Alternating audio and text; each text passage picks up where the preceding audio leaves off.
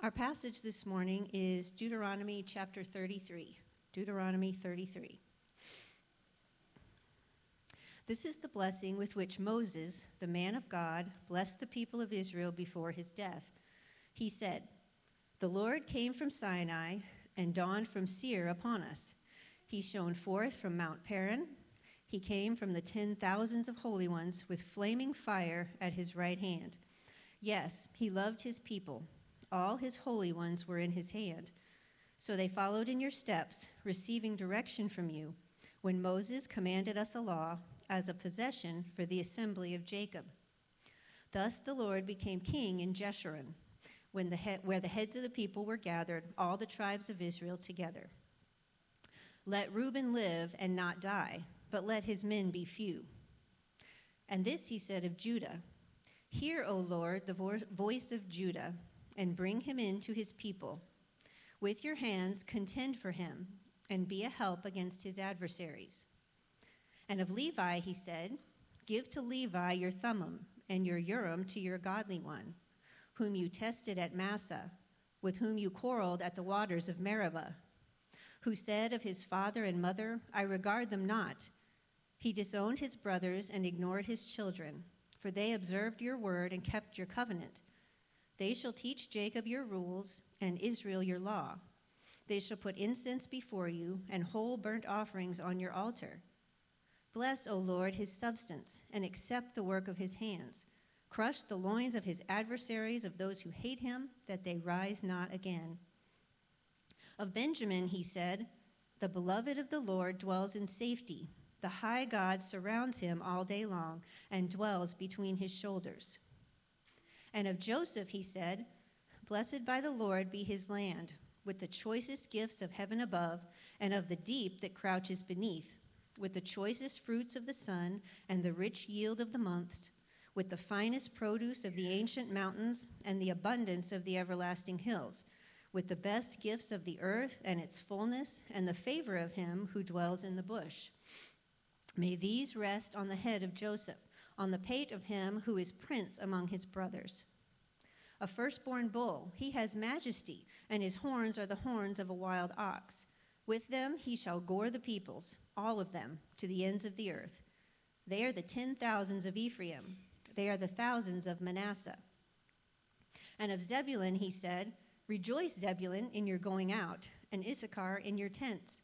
They shall call peoples to their mountain. There they offer right sacrifices, for they draw from the abundance of the seas and the hidden treasures of the sand. And of Gad he said, Blessed be he who enlarges Gad. Gad crouches like a lion he tears off arm and scalp. He chose the best of the land for himself, for there a commander's portion was reserved.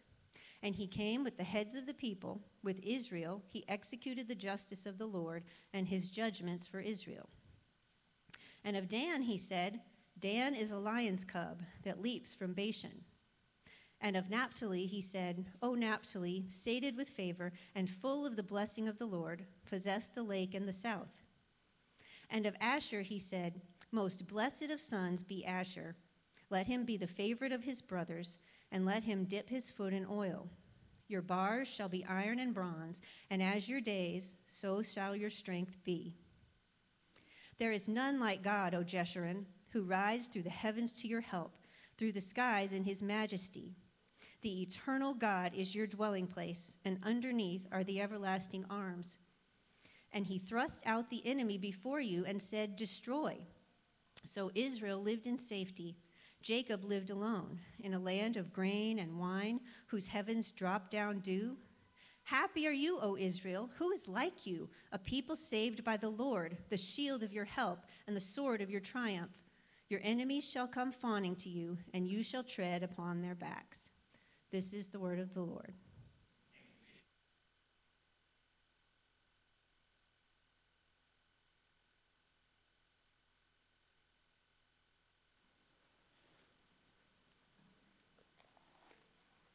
Every word of this book that we have open in front of us is inspired, breathed out by God. So that means for us as we open it that we are not an audience to be entertained, but are people that need to see in this what needs to equip us, and we need to behold in it the glory of our God.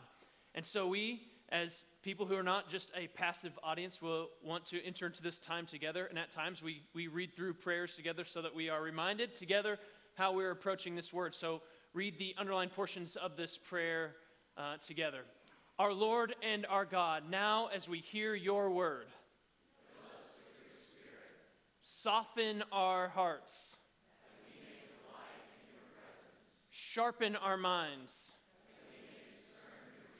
shape our wills through Jesus Christ our Lord. Amen. Now, likely you guys have noticed that through the ends of these chapters in Deuteronomy, that Moses has been getting a bit dark lately. I, I, am assuming that you guys have felt that. That's maybe why there was this cheer for Romans. Like, it's not like, yeah, we're, we're thrilled to finish up Deuteronomy. It's been getting a bit dark. So you're like, Romans, light, that'll be good. Uh, Moses has been getting a bit dark. He, he, he gives them the law and he moves from the law and he puts them on two mountains and he says, uh, on these two mountains, let's pronounce, hear out loud with one another the curses of this law so everybody can hear. And he puts in front of them in the, the curses of the law, the, the, the choice of, of life and death in the promised land. And then he spends a, another chapter right after that to spell out the very specifically all those curses and what they will look like uh, on the ground in, in, kind of graphic detail that we would, we would not ever want to say should they not be the very words given to us in the scripture.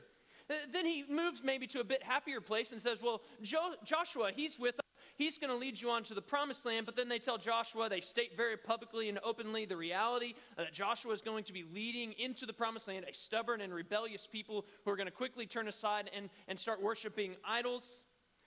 And then Moses moves to this song that he teaches them. That's a song that you, you think, like, most songs are pretty happy. Uh, it's a song that's full of darkness where he talks about all the, the bleak, bleak uh, prospects in the promised land for the people of God. Well, finally, I think maybe in chapter 33, Moses lightens the mood a bit and he gives these blessings, almost as his final word to the people.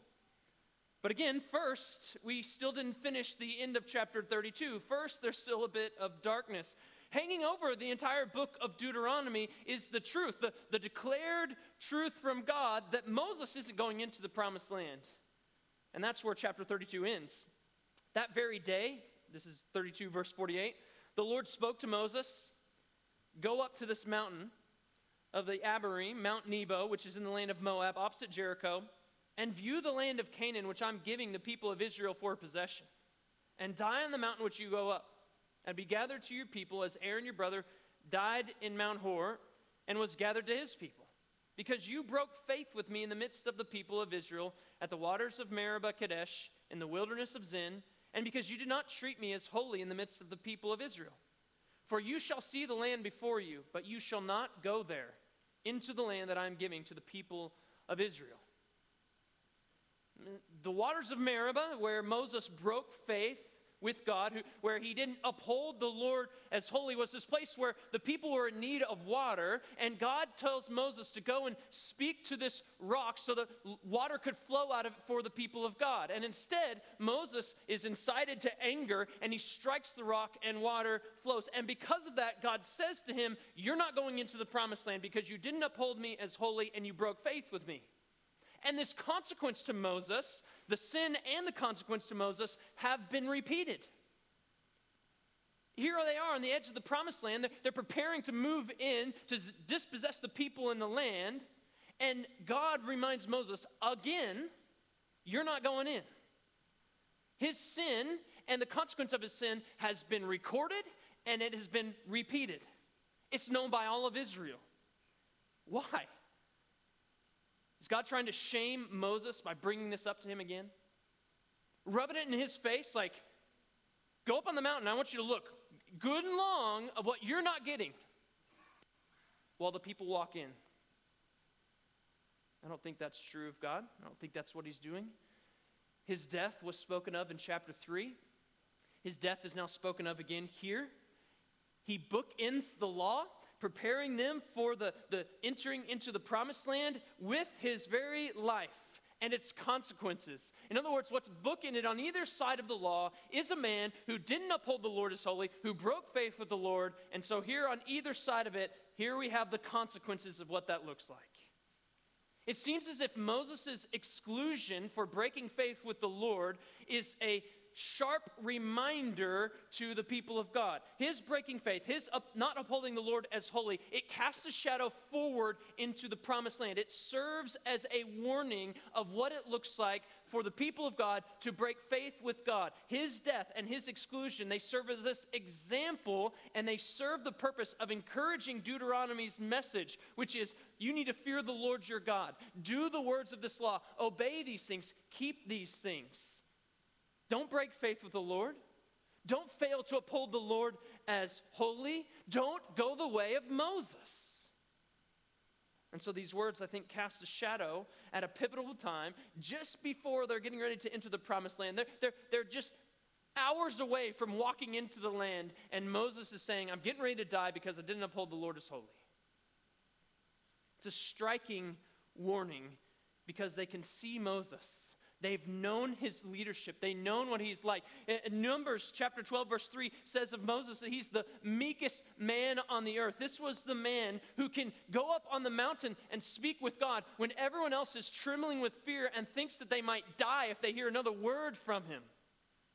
This is the man who would enter into the tabernacle when sometimes consuming fire would come out of it and consume people. He would still go in. This is the man that he would speak to the Lord, it says, face to face, so so that he'd have to put a veil over his face to come back to meet with the people because his face was glowing from the glory of God. This is the man who is not going into the promised land. And if that man can fall, then Israel had better take warning. If that man can fail to uphold the Lord as holy, though he'd seen so much of his greatness and glory, if he can fail to uphold him as holy, and if he can break faith and be excluded from the promised land, then Israel better take heed. Paul, knowing the ever present temptation in humanity to look back on people like Moses and the Israelites and say stuff like, I would never do that, warned us by looking back at the wilderness generation and saying, All you, 1 Corinthians 10 12, who think that you stand, take heed. Be careful, lest you fall. Paul's warning here raises this question Do I think that I stand? Do I have this sense of security and safety in my own resources, in my own life, to where I think that I can stand? And if the answer is yes, if so, Paul says, take heed. Be careful. Have you ever said that? I stand. Maybe we don't say it, but you might be thinking you're, you're listening to confession in home group and you're like, so glad I'm not like that man or I would never go that way. Well, outwardly you might be nodding like I totally understand what you're dealing with. Inwardly you're saying, I would never do that. You ever thought I stand when you hear another's confession? Or in reading scripture and you think of Mary Magdalene coming to Jesus like, I would never be as bad as that. Or you think of the thief on the cross, how, how could he cast insults at Jesus? I'm so glad I'm not like that. Those are easy things, natural things within us that rise up. Jesus had a lot to say to people that had that kind of attitude rising up within them. Do we consider, when we hear of other sin, do we consider the strong possibility that we don't stand near as strong as we think we do? Do we consider the strong possibility that we're not as faithful as we think we are? That we're not as strong as we think we are, that we're not as holy as we think we are, that we're not as humble as we think we are. Do we really take heed? Jonathan Edwards had this resolution. He had several, this one has stuck with me. He said this resolve to act in all respects, both speaking and doing, as if nobody had been so vile as I. we automatically are like, we think people are more vile than we are. Right? When we went through the Ten Commandments, we like we got to the, the place when it said, you know, you should not murder. And it's like if any place within the Ten Commandments where we feel like we stand, it might be there. It's like, well, at least I haven't murdered somebody. And Jesus has a few things to say about that to draw out our sinful heart. And here's a man who's trying to pursue the Lord, love the Lord. And he's saying, I, I want to be to where I could speak and do as, as if no one were, were as vile as I am. And as if I had committed the same sins. Not, I'm better than this person, or I would never, or how could they? But as if I had committed the same sins, or had the same infirmities or failings as others, and that I will let the knowledge of their failings promote pride? No, promote nothing but shame in myself and prove only an occasion of my confessing my own sins and misery to God.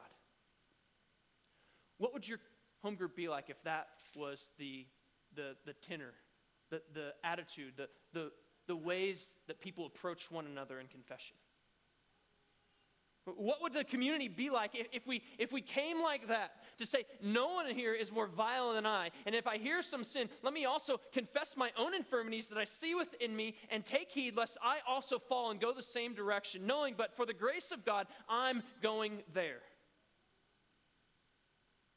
What would it look like if, in places that we think we stand, or we look at others and say, I stand there, if we said, No, I, I can't stand but by the grace of God? See, the places where we think we stand, where we look at others and say, I would never, are the places that are full of potential to fall. Those are the kind of places they breed self sufficiency, self confidence, self assurance. They lead us to relying on our own knowledge, our own experience, our own works, so that we think that we're protected from falling in those places because we have all of these things in store. And not only will those places not propel us to continue to uphold the Lord as holy or prevent us from breaking faith, they also reject the very nature and life that God would have each of his people to live. He, he calls us to live a life of faith not of sight, a life of trust and dependence, of leaning on Him, of abiding in Him. We're not to live a life of standing on our own. Amen. I stand. Got my own two feet here, I'm doing just fine. That's not the Christian life. We're not to live a life of looking to others and say, well, not me. We're to live a life of daily bread and fresh manna where we take heed and we move constantly in dependence upon God. God has always been using all things Moses, his life, his example, his story, and all things to form a people who will move in dependence upon him. And Moses' impending death, it's casting a shadow forward into the promised land so that the people might take heed and move into the promised land in dependence lest they fall and go the same direction Moses went. He wants a dependent people. And so Moses' death casts a shadow on the Israelite generation preparing for the promised land. So it's still a bit dark. But finally, Moses kind of seems to change his tune a bit and moves to a, a, time of blessing. Verse 1 in chapter 33 this is the blessing which Moses, the man of God blessed the people of Israel before his death.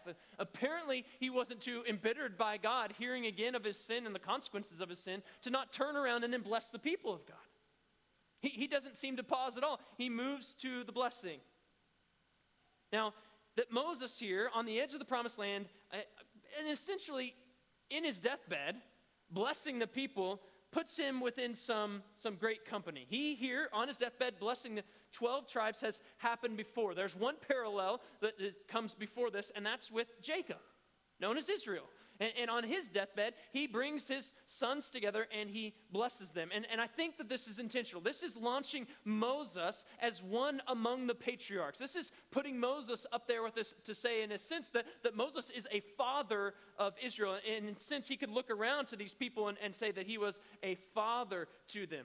And so he begins his blessing with that kind of uh, uh, position before them, and he starts to bless the 12 tribes. But he doesn't begin with the tribes, he begins with the Lord. Verse 2 The Lord came from Sinai and dawned from Seir upon us. He shone from Mount Paran He came from the ten thousands of holy ones with flaming fire at his right hand. He, he starts up high with this Lord who is unparalleled. He, he is this one who, who has come down, and, and he speaks of this, I think, in this verse of the theophany at Sinai, where God descended upon Sinai. And it's portrayed poetically as this cosmic event where the Lord shows his might and his power on that mountain to his people. And although he came with great power, in verse 3, it shows us that he also came with love. Yes, he loved his people. Again, this is a Lord who is unparalleled. He is both powerful and descends on this mountain in great might, but he also comes to his people with great love. He didn't set fire upon Israel, he set his love upon Israel. This is the one who had redeemed them, who'd saved them, who'd rescued them, who made them his very own, who is making covenant with them. And he comes in fire, but he reveals himself lovingly to them on Sinai as one who is going to guide them and lead them forward. One who, uh, uh, verse 3 continues, as it continues, one who's going to reign and rule over them as king. It says, Yes, he loved his people. All his holy ones were in his hand, so they followed in your steps, receiving direction from you.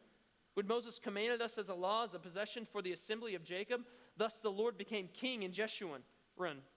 When the heads of the people were gathered, all the tribes of Israel together.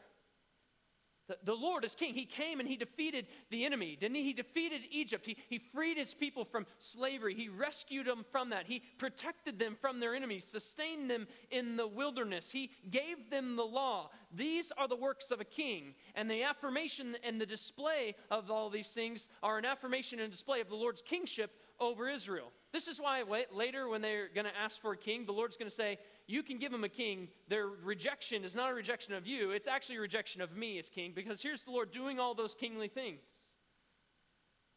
And so Moses, before he begins pointing out the tribes and singling them out and blessing them, points them upward to the Lord, who'd revealed himself to them, who'd spoken to them, redeemed them, who reigns and rules over them as king. And so the blessings that he, he gives before he goes there, he goes to the Lord. And, blessing starts there. Moses reminds them of their beginning, of their God, of his character, of his loving kingly acts, so that they know that any hope of any of these blessings coming to fruition are all predicated upon this God and his character. The blessings that Moses gives are, are an expression of hopes and wishes that he has for them in the promised land. He, he makes statements of, of what is going to be or what he hopes will be for these tribes. And he begins with Reuben, and it's very short. Let Reuben live and not die, but let his men be few. Reuben's the oldest. He's certainly not the most prominent. He defiled his father's couch. That's how it's stated a couple different times in Scripture. I'll let you read about that in Genesis 35 if you desire. That set an unstable trajectory for the tribe of Reuben from that point on. So he kind of, in a sense, follows suit with Jacob's blessing, which was an odd blessing, but understandably odd. In verse 7, he moves on. Then he said, The head of Ju- to Judah, Hear, O Lord, the voice of Judah, and bring him into his people with your hands. Contend for him, and be a help against his adversaries. There's, again, hints of, of kingship. And Moses asks for, for Judah, let them be heard let them have success in battle. And then he moves right on to Levi. And of Levi, he says, Give Levi the, your Thummim and your Urim to your godly one, whom you tested at Massah, with whom you quarreled at the waters of Meribah, who said, and said of his father and mother, I regard them not. He disowned his brothers and ignored his children, for they observed your word and kept your covenant. They shall teach Jacob your rules, and Israel your law, They shall put incense before you, the whole burnt offerings of your altar. Uh, Levi gets a lot of attention. Their tribe gets a lot of attention. They are to play a key role with the people of Israel in the promised land. They're responsible for the Thummim and the Urim, which were worn on the, breast, the priestly breastplate and are means of, of determining kind of the, the will of God. They're discerning divine will and guidance for the people of God. They, they get to do this because they are proven covenant keepers. You might remember the, the testing that they had. They had a couple different times. One of them was at the golden calf incident where Moses comes down from the mountain and he finds these people worshiping a golden calf. And he basically draws a line and says, Who's on this side and who's not? Who's on the Lord's side and who's not? And, and the people of Levi, the Levites, they jump over with the Lord. Not a great situation, but Levi seems to have been tested there and stood strong. Their role, then, as proven covenant keepers, is to teach the law, to help Israel walk in covenant faithfulness, to help them walk in keeping of the law that they've been given. Notice that they're also responsible for the worship of the God's of God's people, for making of sacrifices and offerings. So, in other words, through these priests and through this priestly line comes guidance from God comes covenant keeping and covenant faithfulness. They are helping Israel keep the covenant, so they're giving actual teaching of the law and, and worship, sacrifices and offerings made to God. These are the responsibilities of Levites, and they play a critical role in the promised land. That's why I think Moses says really clearly, verse 11 Bless, O Lord, his substance, and accept the work of his hands, and crush the loins of his adversaries, of those who hate him, that they rise not again. So vital is their role that these things need to happen. We need bless his substance and crush his enemies. Let them not multiply. We need Levites and their work to multiply. So strength and protection for them. Next, he moves to Benjamin in verse 12, and he says, The beloved of the Lord. You, remember Benjamin was, was the second of Rachel, Joseph, and Benjamin, and so beloved of his father. He's beloved of the Lord here, dwells in safety. The high God surrounds him all day long and dwells between his shoulders. And of Joseph, he said, Blessed be the Lord, by the Lord be his hand, his land, with the choicest gifts of heaven above, and of the deep that crouches beneath, with the choicest fruits of the sun, and the rich yield of the months, with the finest produce of the ancient mountains, and the abundance of the everlasting hills, with the best fruits of the earth, and its fullness, and the favor of him who dwells in the bush. May these rest on the head of Joseph, on the pate of him who is prince among his brothers. A firstborn bull, he has majesty, and his horns are the horns of a wild ox, and with them he shall gore the peoples, all of them, to the ends of the earth. They are the ten thousands of Ephraim, and they are the thousands of Manasseh. Now, the blessing to Joseph is longer than all but Levi's, which I think helps, again, put Levi's role in the promised land in perspective. Joseph receives this extensive blessing as well. And, and that's, I think, in response to Joseph and his tribe, the, the kind of the two tribes of Ephraim and Manasseh underneath him, is one of the most prominent in early uh, Israelite history. You think even of, of Egypt and how it set this trajectory, how he becomes prince and saves his people. His tribe becomes very prominent so that when they go into the promised land, they're going to need some blessings to be poured out through Joseph and his tribe because they're a big tribe and they're needed for the victory. They're needed to be faithful. And so here they have that reflected in the length of blessing that is given. And the good of all creation is spoken of here for Joseph. Heaven above, the, the deep down below, the sun, the mountains, the hills, and the earth. There's wealth, there's prosperity, there's abundance, but also not to be missed was tucked away in there. In verse 16, also what he wants upon him, right in the middle there, is the favor of him who dwells in the bush. Now, Moses had an encounter with a bush. It was on fire. And he had to turn aside and figure out what was going on at this bush. And he goes, and when he gets close to that bush, he has to take off his sandals because it's holy ground. And out of that bush comes this voice, the voice who identifies himself as the I am. And this voice then launches Moses out to deliver his people from slavery, to bring them into the promised land. Eh, in other words, the one who dwelled in that bush was the one who moved to redeem Israel and to make covenant relationship with them. And it's clear then that if that's the God who is the one who gives favor from the bush, if that's him, that this is the favor, that if you have this favor, you don't need any other favor. That, that if you get the favor of one from this bush, that's all the favor you could ever need. Now, heaven and earth pouring out blessing, like heaven above, earth beneath, sun, moon, mountains, all those things is one thing. But what about the one who pours out blessing that made all of those things? That's the favor of the one who dwells in the bush. Verse 18 continues the blessings. He goes to Zebulun. Of Zebulun, he said, Rejoice, Zebulun, in your going out, and Issachar in your tents. They shall call your peoples to their mountain. There they offer right sacrifices, for they draw from the abundance of the seas and the hidden treasures of the sand. And of Gad, he said, Blessed be he who enlarges Gad. Gad crouches like a lion, he tears off arm and scalp. Apparently, Gad's pretty tough. Don't mess with him. He chose the best of the land for himself, for there's a commander's portion was reserved. And he came with the heads of the people, and with Israel he executed the justice of the Lord and the judgments for Israel. And of Dan, he said, Dan is a lion's cub that leaps from Bashan. And of Naphtali, he said, O Naphtali, sated with favor and full the blessing of the Lord, possess the lake and the south. And of Asher, he said, Most blessed of sons be Asher. Let him be the favorite of his brothers, and let him dip his foot in oil. Your bars shall be iron and bronze, and as your days, so shall your strength be. So he finishes these, these tribes. There, there's protection, there's abundance, there's wealth, there, there's safety, there's security, there's power and might. All of these are called for and spoken for these tribes. But, but as we, in the end of the blessings upon these tribes, there's a few notable details, aren't there? Did you notice anything interesting here? Here's one is that there's a tribe missing. We didn't hear of Simeon, did we?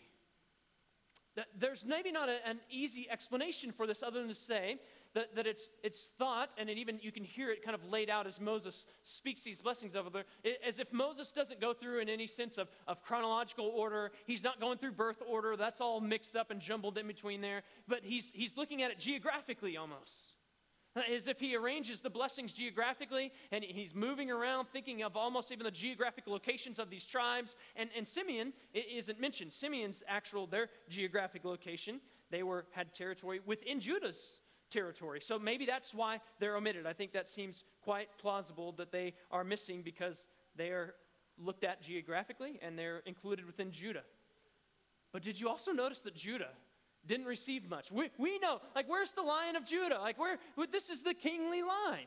We need Judah. Like, you need to give as many blessings to Judah as you can. Like, can we do the loin one, uh, uh, crushing of the loins of the enemies of Judah too? Like, we, can we iron bars? They need iron. Like, we need some more over here with Judah. Like, you spent a long time with Joseph, but, but we need kings that have that kind of support over here. So, where's the support for Judah?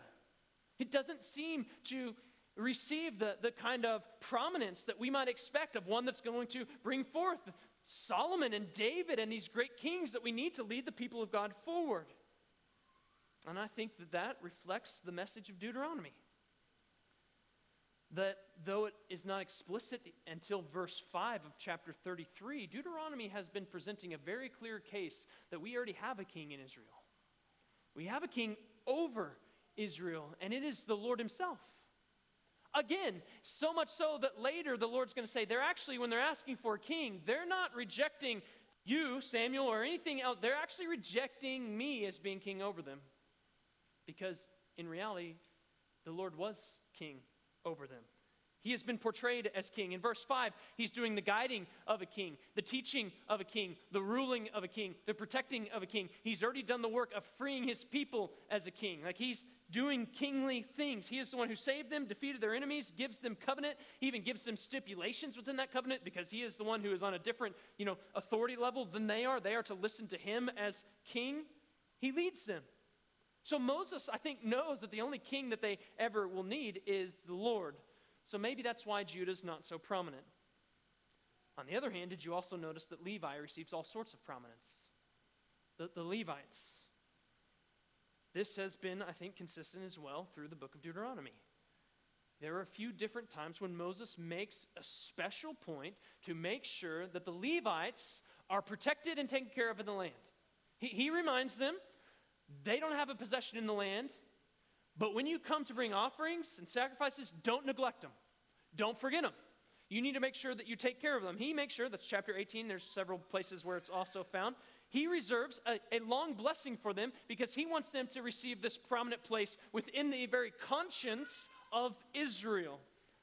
Because for them, they are an important role in the promised land. He reserves the longest blessing for them not what we would think the ever important Judah, but for them because of their key role. What's their role? He said it guide them, thumb Thummim, Urim, give divine guidance to the people of God. They're going to need it. Teach them the statutes and the law. Teach them to obey. They're going to need it. Uh, lead them as covenant mediators. Make their sacrifices and offerings for them. Be servants in the temple. Like you guys are the ones, as all the people of God, like you're the ones that are going to give all the people of God access to the living God. That's how God set it up. So you're going to play an important role. In other words, the Levites point to Israel's ultimate purpose in the promised land. And their ultimate purpose was to be in relationship to God. They were to be the people of God. God was to be God over them. They are to live in relationship with one another. They are to be worshipers. He is to be worshiped. And Levites were to be the mediators of that. And so Israel's ultimate purpose in the promised land wasn't to be farmers and to till the land. Their ultimate purpose wasn't to be warriors and make sure they dispossessed the peoples of the land. It was to be worshipers of the one true living God. The temptation that we've seen over and over again in the curses that Moses has pronounced is for them to go into the land and grow fat, to be comfortable in the promised land, to be those who just start consuming and forget their ultimate purpose. And the Levites are meant to point them to that purpose that you're not here to grow fat and to be farmers, that you're not here just to dispossess the people in the lands as warriors, that you're here to be worshipers. You might remember when we went through in Ezra and Nehemiah. Ezra's getting ready. This is after their captivity in Babylon, after their exile. He's getting ready to return to the promised land. He's a priest. He's ready to take the people back. But on the, the very, you know, kind of minutes of their departure, he waits and he looks around and he says, Wait a minute, we can't go yet. Do you remember why they couldn't go? It's been a while since we've done that, so no Levites. We're going to need Levites. Why? Because we're not going back to the land just to be there. We're going back to the land to be worshipers of the one true living God in the place that He has given for us to be those people. And so we're going to wait, and they wait, and they pray, and they get Levites to go with them so that they can serve their ultimate purpose in the promised land was not just to be there and take up space, it was to be there as worshipers of the one true living God.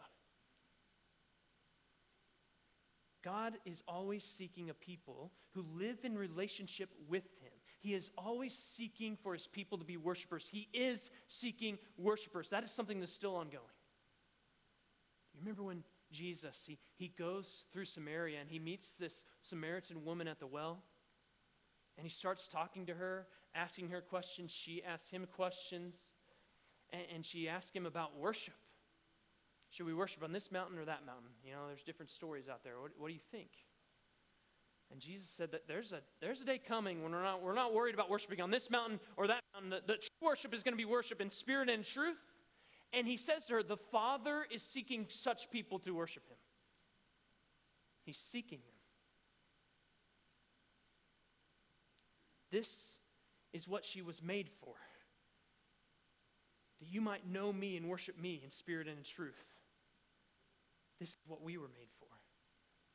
We weren't made to draw water from a well that doesn't satisfy. We weren't made to merely live, to merely work, to merely consume blessings in a great place. We were made to drink living water. We were made for worship of the one true living God.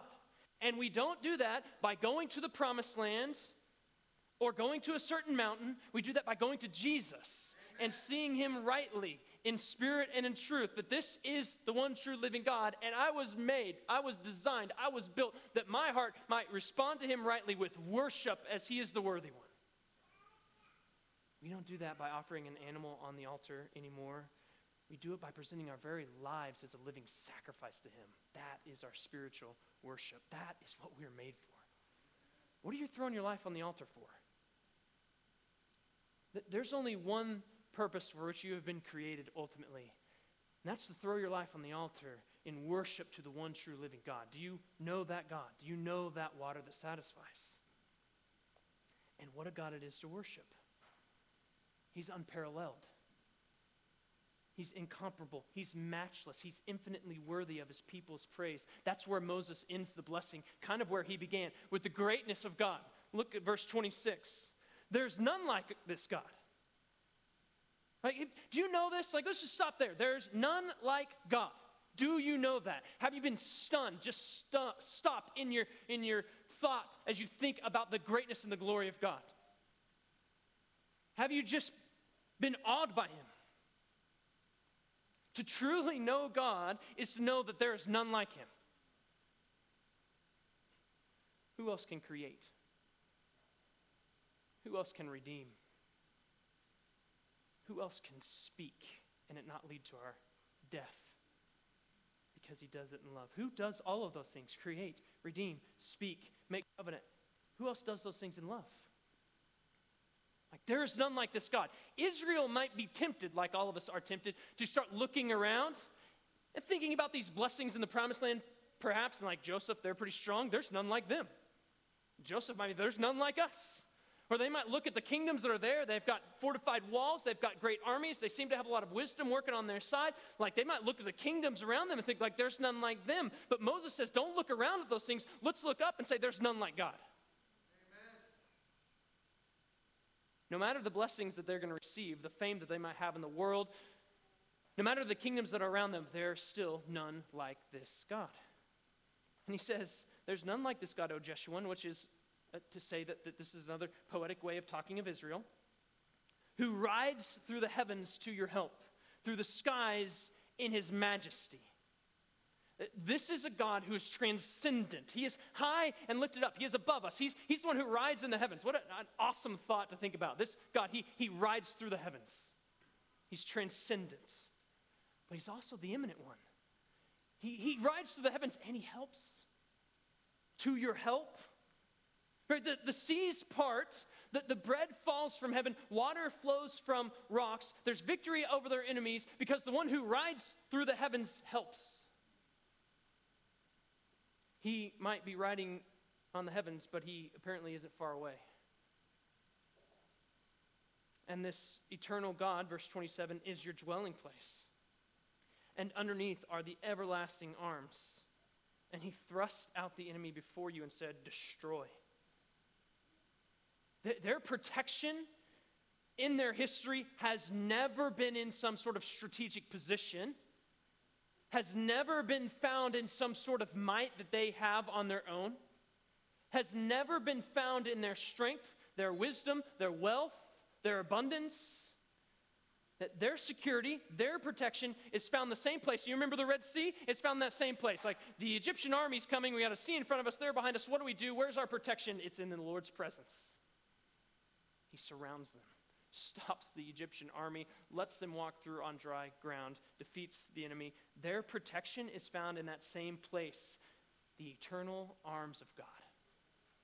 Their protection is found in the same place it was found all through the wilderness. When they should have died, when their clothes should have worn out, when their shoes should have fallen off their feet, when they should have starved, when they shouldn't have had water, their protection is found in that same place. It's in the presence of God, the arms of the eternal one. And while the promised land might, might then put them on different footing, where we now have, we kind of have a home base. We've been fighting as the away team this whole time. Now we're going to have this home base where they might have that in the promised land. Here's what he is telling them You might have home base now, but the Lord needs to be your home.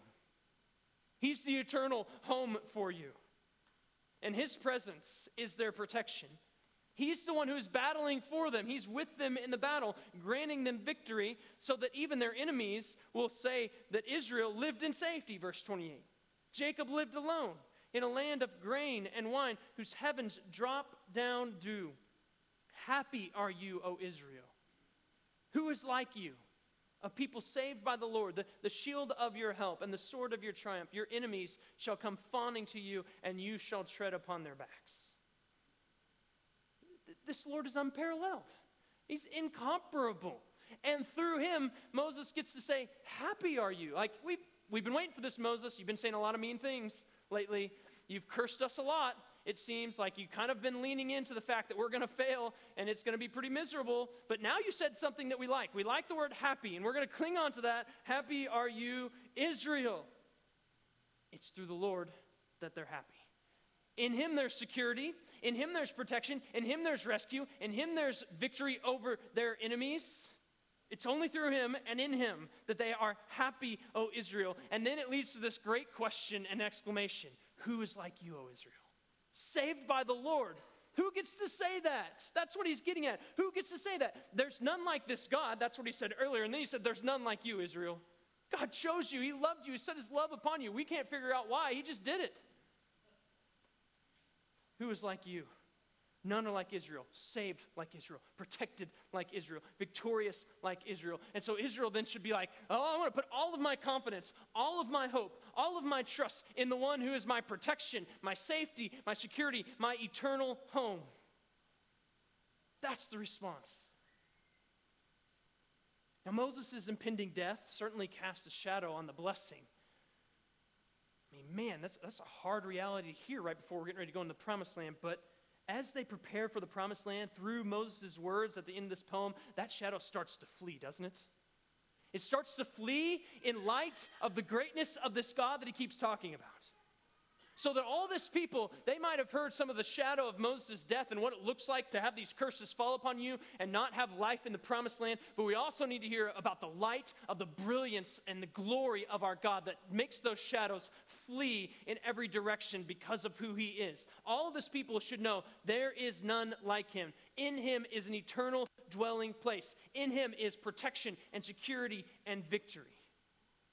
And, church, today, we don't see those things primarily like they do in the promised land and victory in the battle over our enemies in front of us. We see those same things primarily in Jesus. Scripture is really clear there is none like him, full of grace and truth, who through his life and death defeats his enemies and puts them to flight who through his resurrection becomes an eternal dwelling place to all those who would put their trust in him. Perhaps today you feel the shadow of death hanging, or the shadow of the world hanging, or, or the shadow of your suffering hanging, or the shadow of all the things that are hard hanging over you. Let the light of the glory of Christ chase it away. The Lord's Supper it is a meal that we take together as a family, as people of God, as those who are saying, All of my trust, all of my hope, all of my confidence is in God.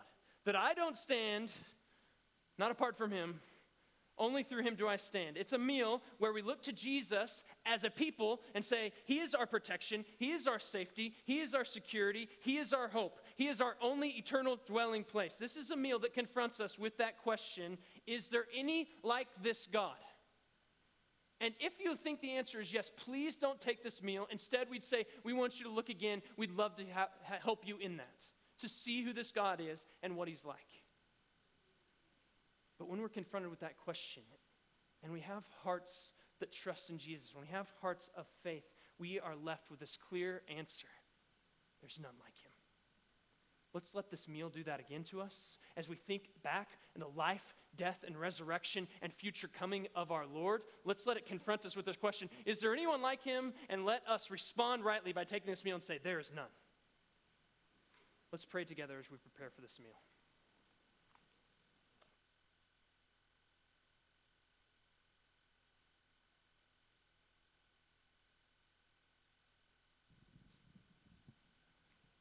I just want to take a few minutes to uh, just let you guys reflect on what you just heard and just pray personally, uh, just in response to the sermon, and then I'll, I'll pray for us.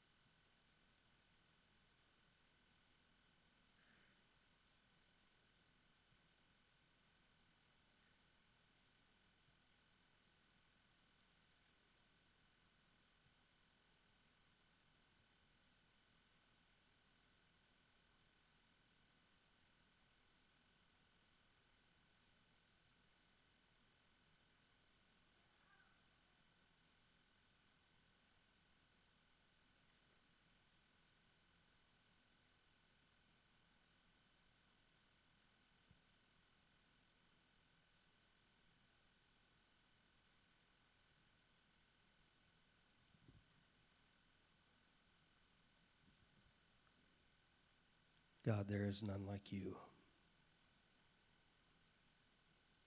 You are holy. You are majestic. You are powerful, all knowing, everywhere. You are God alone. And Lord, we look at a man like Moses, and on his worst day, there's probably not a person in this state whose best day would be better than his worst day. And yet, he was not worthy to obtain the ultimate blessing on his own. He was not perfect as you are. He was so far from it, Lord. It's just such a stark reminder of our need for the blood of Jesus.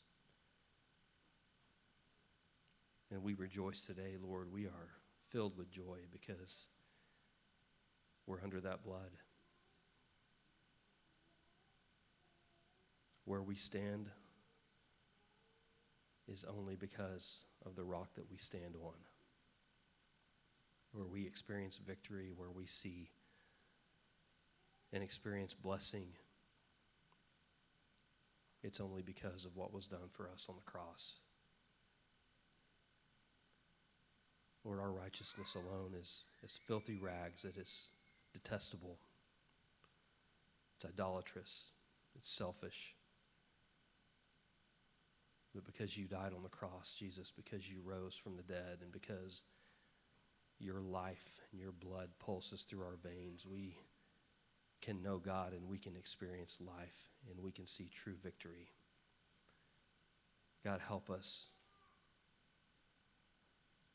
to battle pride in our hearts, to daily confess our need for you.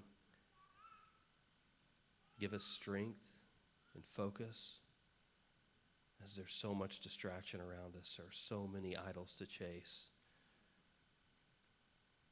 And our hearts are just idol factories, Lord. They just they don't even they don't need the help. We're broken, Lord. We are needy. And yet you are faithful. We thank you for all the blessings that we enjoy from your hand, Lord. We know that all good things come down for, from you, and we're thankful for the blessing that we have all inherited through the suffering of Christ. Help us to live like him, to be like him, to allow truth and your spirit to transform us, to form his image in us, Lord, that you might be glorified. In Christ's name we pray. Amen.